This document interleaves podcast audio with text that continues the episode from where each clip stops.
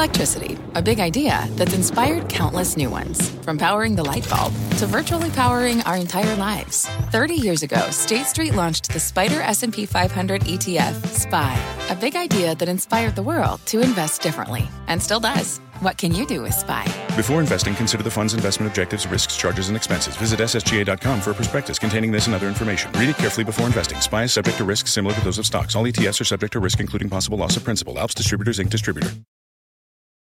This is the American Greed Podcast presented by CNBC. I'm Stacy Keach.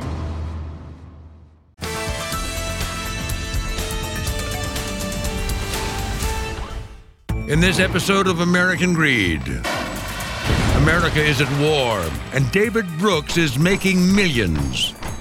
Brooks says his bulletproof vest saved troops' lives. But what Brooks really wants to save is money. You have to reduce the pay. You have to produce more. What's all this quality control crap? And those bulletproof vests, they aren't all that bulletproof. The vest failed, and someone who was wearing it could have been killed or severely wounded. But David Brooks doesn't look worried. He's got money to spend on parties, vacations, racehorses. And this Patriot's way of honoring the red, white, and blue? A $100,000 belt buckle made of rubies, diamonds, and sapphires. He's a patriot, my ass.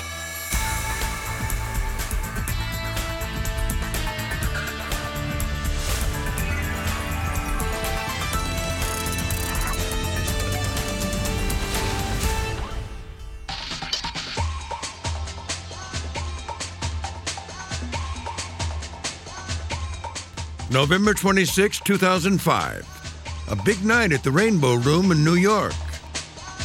The occasion? The bat mitzvah for 13 year old Elizabeth Brooks. Her father is a businessman, David H. Brooks, the man in the pink suede suit. A live band is a good way to get a party going, but rarely has there been anything like this. Brooks hires Aerosmith, 50 Cent, Tom Petty, the Eagles, and Kenny G. The party gets a fitting nickname, the Mitzvah Palooza, and is said to cost as much as $10 million. Later, as news of the event spreads, people are asking who would spend that much money on a bat mitzvah? What is David Brooks trying to prove? Maybe that he is no longer the loser he was seen to be as a kid growing up in Brooklyn.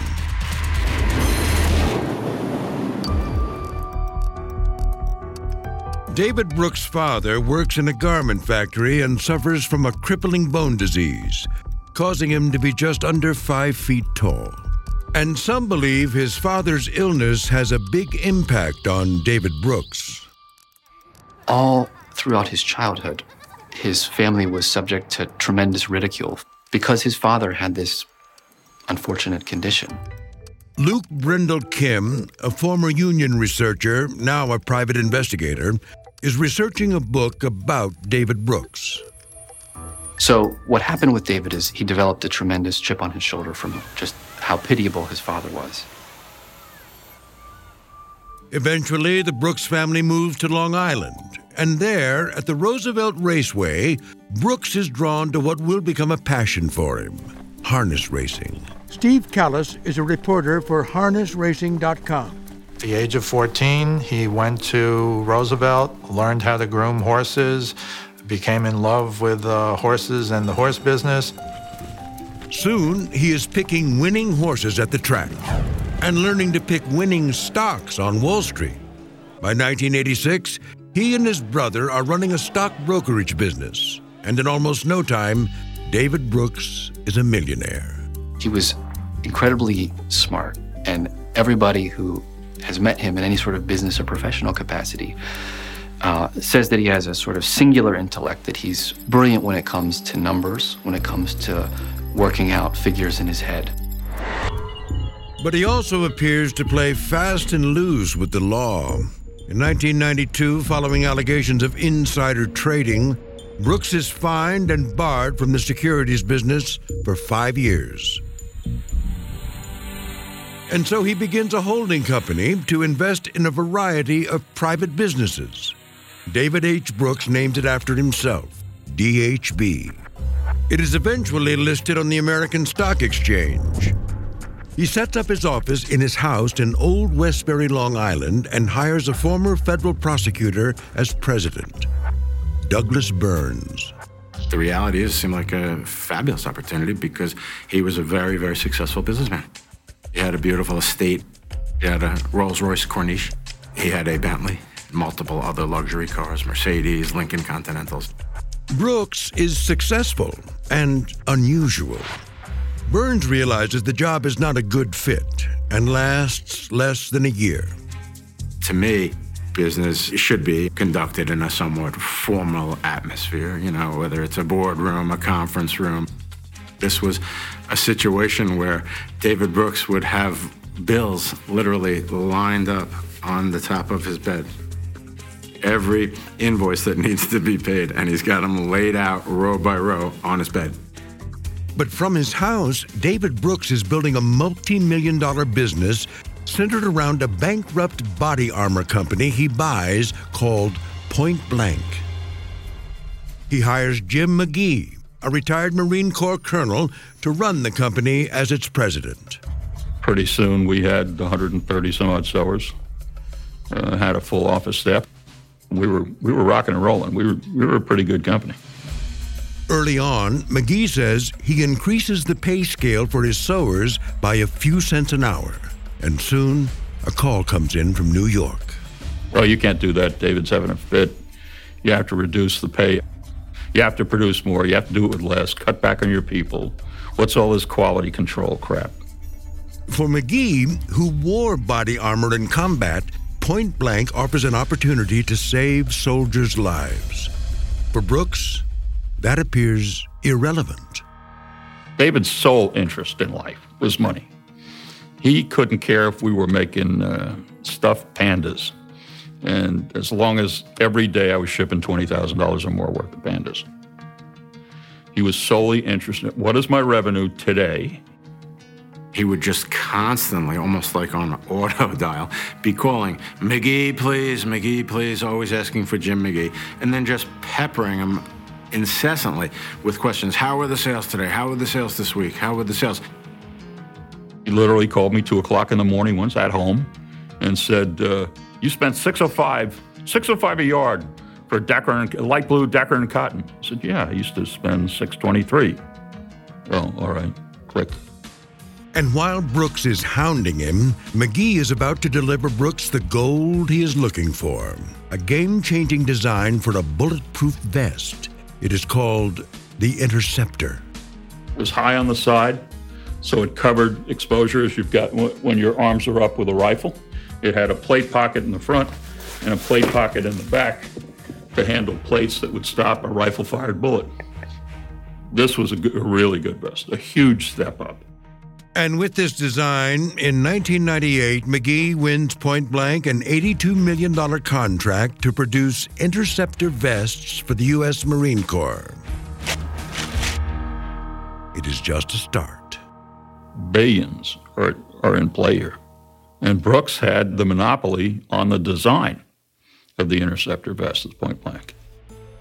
As time goes on, McGee looks at the business accounts and comes across strange expenses. I'm looking at my January billings, and I see that I'm spending $6,000 for presidential towers. I had no idea what that was.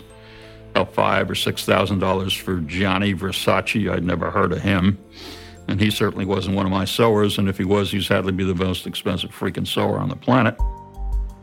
Presidential Place, that's the location of Brooks' oceanfront condo at the Boca Raton Beach Club, reportedly one of the most prestigious addresses in the area. And though the name is lost on the former Marine Corps colonel, Gianni Versace is a favored designer of David Brooks. He was into what you would describe as, you know, very, very expensive garments.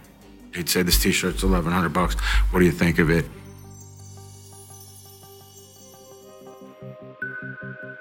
Over the years, McGee also sees something fishy with the inventory reports. The unit numbers were wrong.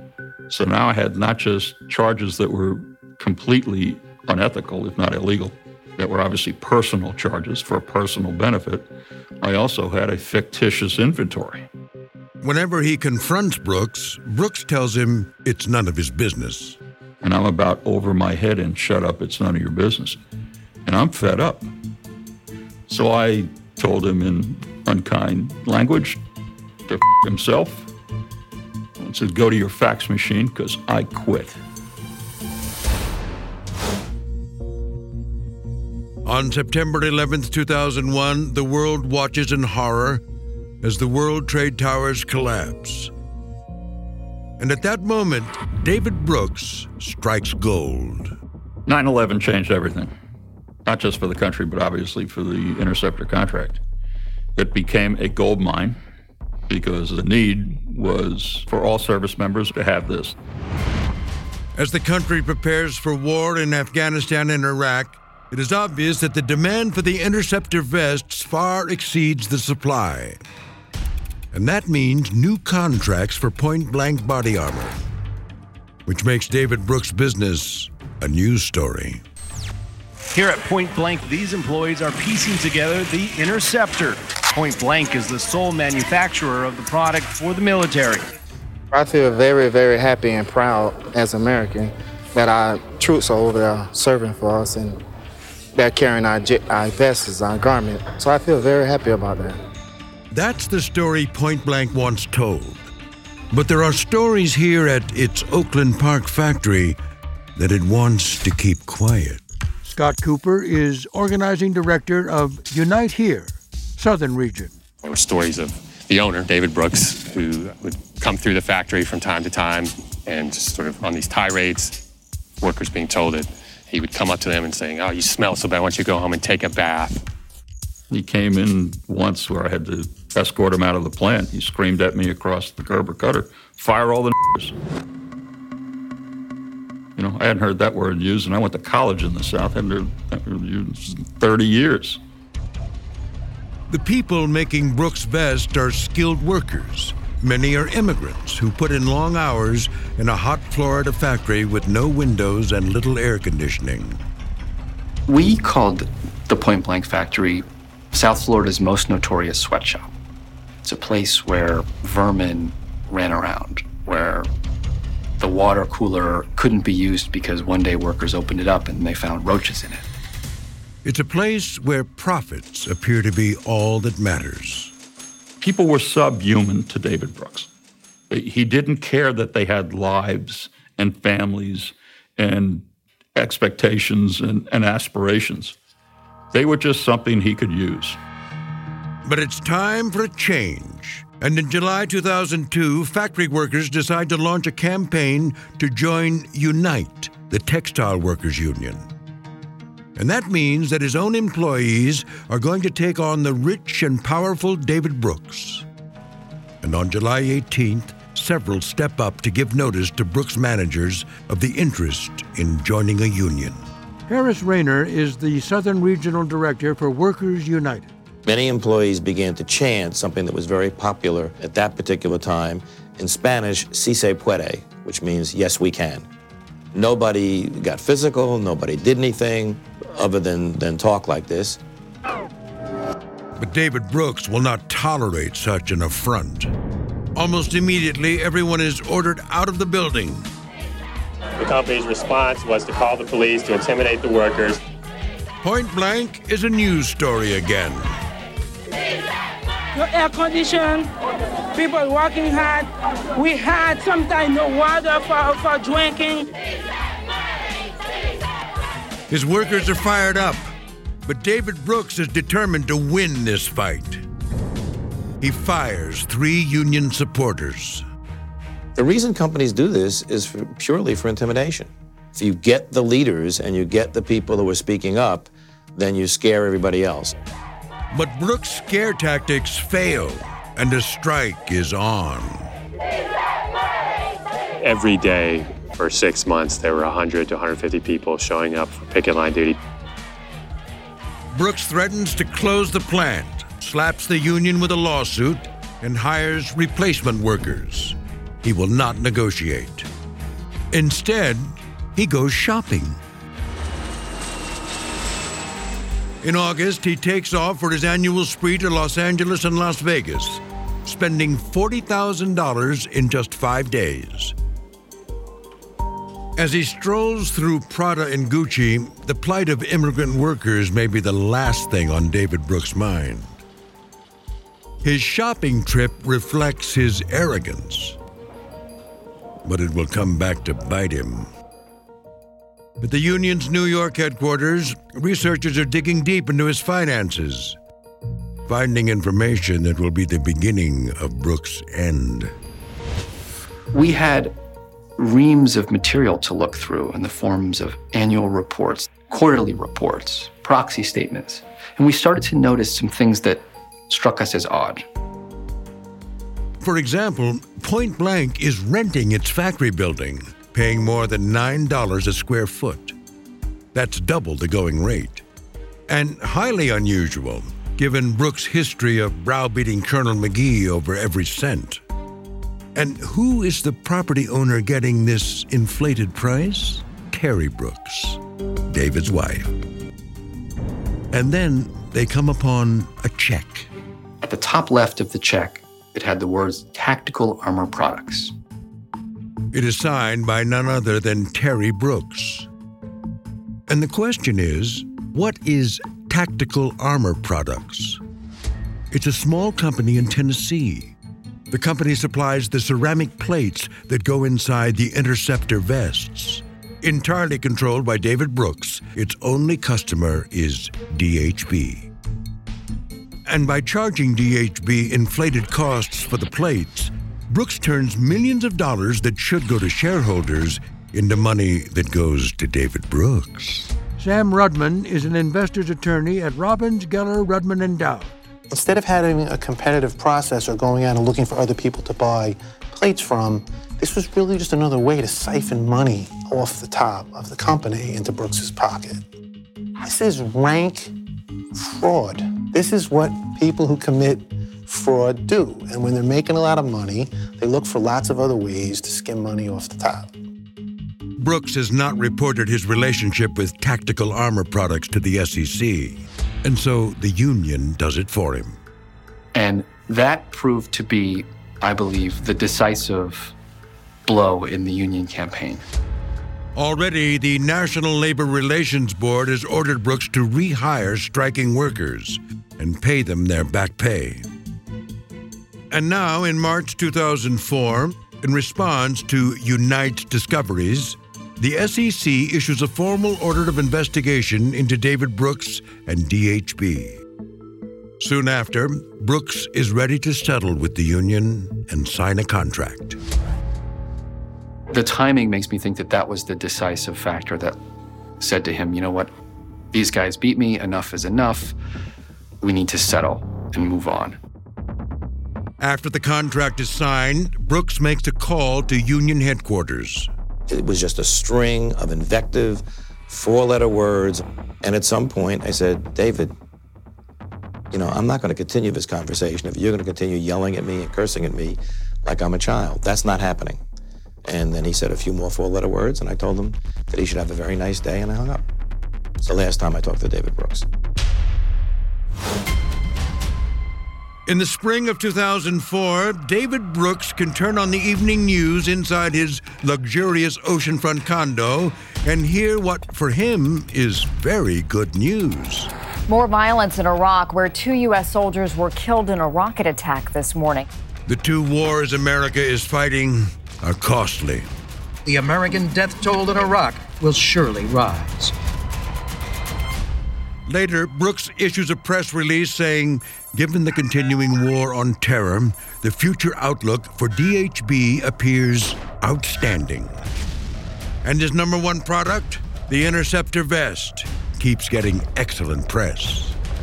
Uh, we were on patrol one day. Uh, I stepped out of my Humvee. I was talking to my platoon sergeant, and I turned and actually was shot with a sniper. Uh, shot right in my uh, right in my body armor. That saved my life. So when people say, boy, they wear that body armor and it's hot, you say, forget the heat. These things save your lives. Yes, sir. Yes, sir. But workers inside the point blank factory have submitted written statements to the union saying quality control is a low priority. One writes the Kevlar protective fabric was not cut to fit into the shoulders. This leaves the shoulders exposed to bullets getting through the vest. Plates are supposed to have 30 layers of Kevlar. Many times they cut leftover material with less protection and fewer plies.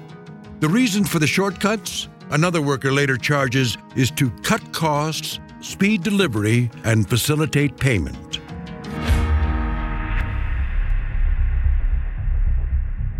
But Point Blank continues to get work from the U.S. military. One contract announced in June is worth $239 million. It's the biggest contract ever in the history of body armor. It's going to protect. Sandra Hatfield is David Brooks' chief operating officer. How good, in your estimation, is this protection?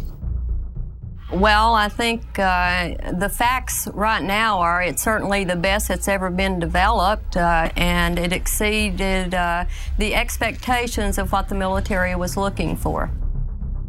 But there's information to suggest that is not true. In 2003, testers with the Army and the Marine Corps noticed that some of the vests are starting to fail. The bullets are actually penetrating the vest and going through. Christian Lowe, at the time a reporter for the Marine Times, is contacted by an Army insider who wants to sound an alarm about David Brooks' quality control. As you can see in this test report, in, in one of the test shots, shot number three, uh, the pistol round went completely through the right front panel. Okay, and what that means practically is the vest failed, and someone who was wearing it could have been killed or severely wounded. In July 2004, Army engineers issue a memo charging that Point Blank is not compliant with its multi million dollar contracts. Point Blank kept saying it's your problem, not ours. They kept saying that it's your testing is wrong. Um, they kept saying ours is fine, everything's fine here. Um, it's you that has the problem. Army engineers disagree, and the testers reject the vests. And so, what does David Brooks do? Instead of meeting the obligations of his contract, he asks that the soldiers wear the vests. This is an example of what's called a request for deviation. So basically, what they're trying to do here is they have a standard, they couldn't make the standard, and they're asking the government to lower the standard. As the Iraq War escalates through the summer, the U.S. death toll is inching toward 1,000. And the Marine Corps has to answer the question is a faulty vest better than no vest? They believe the answer is yes. And so they institute a waiver system that allows nearly 10,000 rejected vests into the field. The waivers say we recognize that, the testers are concerned about the protective capability of these vests, but in balancing those concerns and the needs of the troops in the field, we're going to go ahead and field them anyway. Months later, just days before Lowe publishes a story on the subject for the Marine Times, the Marine Corps takes action. The Marine Corps has recalled body armor given to more than 5,000 Marines in Iraq. They issue what's called a Marine Corps wide message, and it's sent out to everywhere, all over the field. And they wrote out the specific lot numbers uh, of the vests that were not up to snuff and told commanders to pull those vests off Marines in the field and replacements would be issued for them. But by now, it's likely serial numbers have faded and worn off, and many of those facing combat will not know if they are wearing a vest that failed. And people who know what is going on blame David Brooks and his constant cost cutting for the risk that these soldiers are facing. He didn't see troops as somebody that this company had an obligation to protect, and that these products would be the fulfillment of that obligation. He never did get that. 30 some years ago, a young David Brooks fell in love with harness racing. And over the years, that love has turned into a multi million dollar business. The entities involved in the Brooks family, they owned somewhere the, the estimates were between 800 and 950 horses, and in the sport of harness racing, that is virtually unheard of. He became the biggest owner in the sport eventually. In September 2004, in Ohio, at the Little Brown Jug, the Kentucky Derby of harness racing, he has one horse that comes in second and another that wins the race. When you win the Little Brown Jug, generally speaking, you're a big guy. When you're 1 2 in the Little Brown Jug, you're the king of the world. As Brooks stands in the winner's circle, it's easy to see him as a hugely successful man who has it all. But stories around the racetrack are that David Brooks is not trusted or liked. He is feared. Well, David Brooks is a very scary fellow. One colleague in the business speaks only if his identity is kept secret. When David says, I'm not paying you, don't call me anymore, he meant it. And if you did call him again to get money that he owed you, he would send some visitors over to have a discussion with you. And no one likes to see David Brooks when he is angry. This Boca Raton police report from April 2002 describes a scene at Brooks Beach Club. Two juveniles accuse Brooks of battery. The report says Brooks pushed one in the chest and spit in the face of the other, and then picked up a table as if to throw it at them. He screams, Get the f out of here. He says if the kids bother him again, he will kill them. And there are many stories like that. I think people were scared of him, felt threatened by him. And when I had my differences with him, I felt threatened. Not that he threatened me, but that he had a reputation. Despite that reputation, what draws people to Brooks is his money. Some harness horse trainers were flown down to Florida for year end parties and they were given bonus checks. In that winner's circle photograph, look closely at his belt buckle. It's made of diamonds, rubies, sapphires, and it cost $101,000 presumably a symbol of his patriotism. But it is a symbol of his greed, because David Brooks did not pay for that belt buckle. He does not pay for the bonus he gives his trainer. Those expenses are paid by DHB Industries, like so many things. $25,000 a month rent on the Florida condo. Brooks owns that condo, and so he is charging the company rent that he pays to himself. $16,000 to the photographer hired for his son's bar mitzvah. The company pays for summer camp costs for the kids, even cosmetic surgery for Terry Brooks. And it pays more than $1 million for Brooks family vacations to Italy, St. Bart's, and Cannes. In all, DHB pays more than $6 million in personal expenses for David Brooks. We need to understand that when you have a public company, the money is that of the shareholders. You no longer own the company because you have shareholders that you have a fiduciary responsibility to. When federal investigators raise questions, Brooks shows agreements between him and DHB that defend his expenses. One is an agreement from 1996, signed by former DHB President Douglas Burns. Later, when asked by the feds, Burns says he knows nothing about it. The document was a joke, okay? Just flat out a joke. The thing said business four times instead of business okay? And I am a wordsmith and a spelling guy, and I also use spell check. And the signature, by the way, was my signature, but it was photocopied and cropped into the document.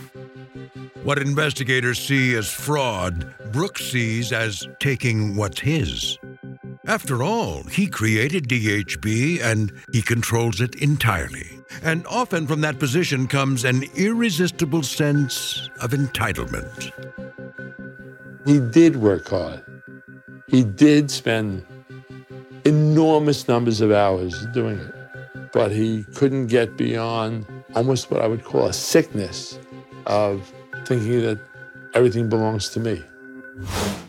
VR training platforms, like the one developed by Fundamental VR and Orbis International, are helping surgeons train over and over before operating on real patients. As you practice each skill, the muscle memory starts to develop. Learn more at meta.com slash metaverse impact.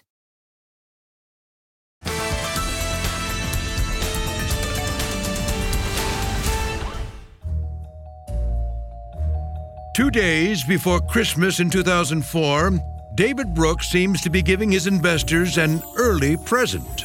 He announces a new two year contract with the U.S. Army and a $100 million order for the Interceptor vest. Through 2004, there's a steady drumbeat of positive news and contract signing after contract signing. And the contracts are getting bigger and bigger. So if you're an investor, you're thinking, this is a smaller company that's growing, that has a lot of room to grow. This is exactly what Brooks and the other executives at the company were telling people. And those good reports send DHB stock soaring. In March, it sells at $5.46 a share. Now in December, DHB stock is at $22.70, an increase of 316%. And that looks like a perfect setup for a pump and dump scheme. Whenever there's a pump, it's the pumping up of the stock. Eventually has to come the dump, the sale of the shares. The question for the bad guys always is when's the right time to do that? Brooks decides the time is now. At the end of 2004, he unloads more than 9 million shares of DHB stock in just over 30 days and takes in a staggering $186 million. For a small little company like that, that's a tremendous amount of money. That's big, big dollars. I mean, that is, it was shocking at the time. Um, it was shocking to the market at the time. Just an, an incredible, incredible dump. As the public learns that insiders are selling, DHB stock starts to fall from $22 to $14. But still, no one knows another secret Brooks has. That those financial statements showing a great profit margin year after year, they were lies. Because for years, David Brooks has been fudging his numbers. He's been fabricating his inventory figures to make DHB look more profitable than it really is. In any securities fraud like this, there's usually some accounting component to it. So here it wasn't on the revenue side, it was on the inventory side. In early 2005, Brooks' lies begin to unravel when his controller raises questions about inaccuracies in the inventory reports. Brooks is outraged. Later, the controller testifies in court saying Brooks takes a water bottle and he slings it. He states, The water just splashes me, drenches my computer and everything. And then he goes into a tirade calling me a snake. He grabs pictures and throws them. He makes a hole in the wall. And into this mess of lies steps Nicole Mannarino, an independent auditor hired to audit a year end financial statement for DHB. The first thing she learns is to watch out for David Brooks. Oftentimes, I would hear him screaming at someone, whether on the phone or, or in the office. As she completes her audit, the question for Mannarino is what is inside this point blank warehouse in Pompano Beach? Myself and other members of the audit team went to the warehouse, watched their employees count the goods, and we also followed behind them and counted items. Later, she sees something wrong with their numbers. In that listing, there were $9 million worth of finished vests. I did not remember seeing those finished vests when I was at the inventory observation. That's around 63,000 vests. They would be hard to miss. And she asks Brooks, where are they? We were told by David Brooks that they were moved, shipped to another location, and they were destroyed in a hurricane. So we requested shipping documents because to ship that many vests, 63,000, you would need to have records or use some kind of freight line. They could not produce that. Brooks doesn't like to be questioned, and soon the threats begin. One target is an attorney assisting Mannarino, who challenges Brooks directly. I overheard David Brooks tell his coworker that he'd like to shoot that mother. It's no wonder. Nicole Mannarino's discovery is a blow to David Brooks. With a report of suspected fraud, the federal investigation, which now includes the U.S. Attorney's Office, steps into high gear. The fraud that I had personally discovered affects their books by about $9 million. Ultimately, they had been um, cooking the books for years in excess of 20 and 30 million dollars per year. VR training platforms like the one developed by Fundamental VR and Orbis International are helping surgeons train over and over before operating on real patients. As you practice each skill, the muscle memory starts to develop. Learn more at meta.com slash metaverse impact.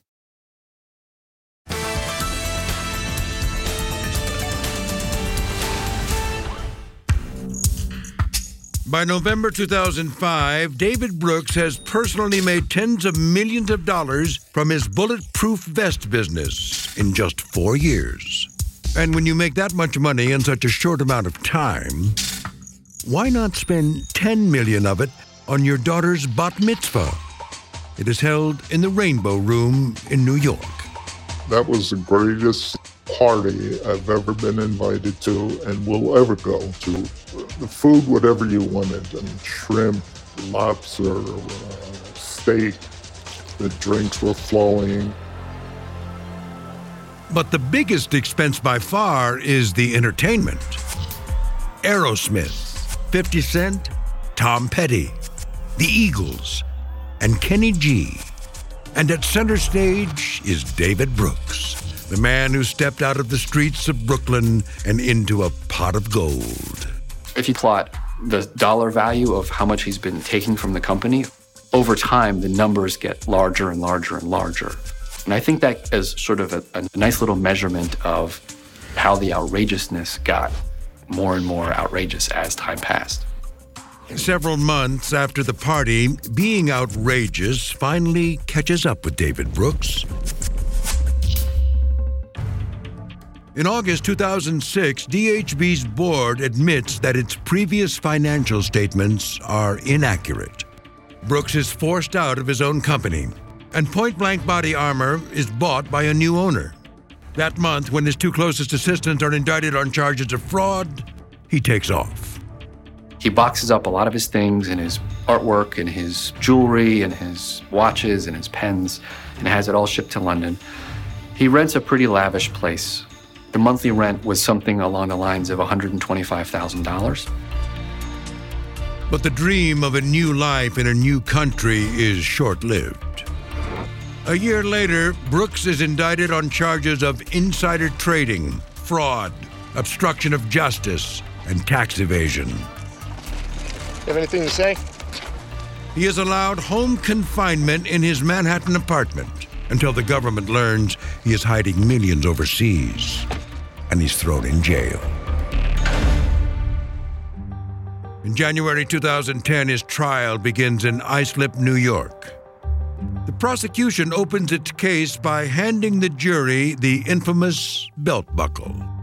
You could almost see them thinking, oh my goodness, this guy had a belt buckle that cost 100000 and you know these people are regular people 100000 to them might be two or three years salary so i thought that was a devastating piece of evidence on the first day of trial that really put the defense in a hole from the beginning More than 70 witnesses are called to testify. One for the prosecution is Douglas Burns. I didn't want to hurt him. Um, but the reality is, they put me in an untenable box. I mean, they claimed that I created a document, which I didn't. After his testimony, Burns is left with the same question many are asking You have a guy who's already worth tens of millions of dollars, very successful, two lavish homes, a nice family. Why would he do things wrong? His attorneys repeatedly point to Brooks' poor mental health. At one point, they argue his problems are the result of early adversity, including his father's disfiguring condition. His trial lasts eight months. In September 2010, Brooks is convicted on 14 counts of conspiracy, mail, wire, and securities fraud, and obstruction of justice. A year later, he also pleads guilty to filing false tax returns. At his sentencing hearing, he apologizes to his family and to the judge who is about to sentence him. There was no apology to the investors who were victimized, to the hundreds of employees who were proud to make bulletproof vests. There was no apology to any of the families of the military men, no apologies to the taxpayer. It was, Your Honor, I'm really sorry that I'm in this situation. The judge sentences Brooks to 17 years in prison. And in her statement, she raises the issue that matters most to many in this story. From the business that the war created for him, Brooks made millions and millions of dollars. And yet, he chose not to spend the money improving ways to save soldiers' lives. Instead, he spent it on himself. We know what the life of a troop is worth. And to, to save a couple bucks, you know, on a fabric price, to risk a life and allow that to happen, uh, that's, that's beyond callous. That's culpability beyond any rational defense. If you would interview him in prison, I'm sure he'd say, screw him. I was there for the money. In 2016, David Brooks died at the age of 61 while serving his sentence. Thanks for listening to the American Greed Podcast presented by CNBC. I'm Stacy Keach.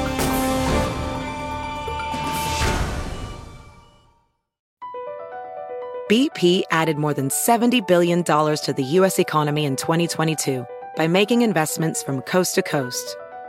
Investments like building charging hubs for fleets of electric buses in California and starting up new infrastructure in the Gulf of Mexico. It's and, not or. See what doing both means for energy nationwide at bp.com slash investing in America.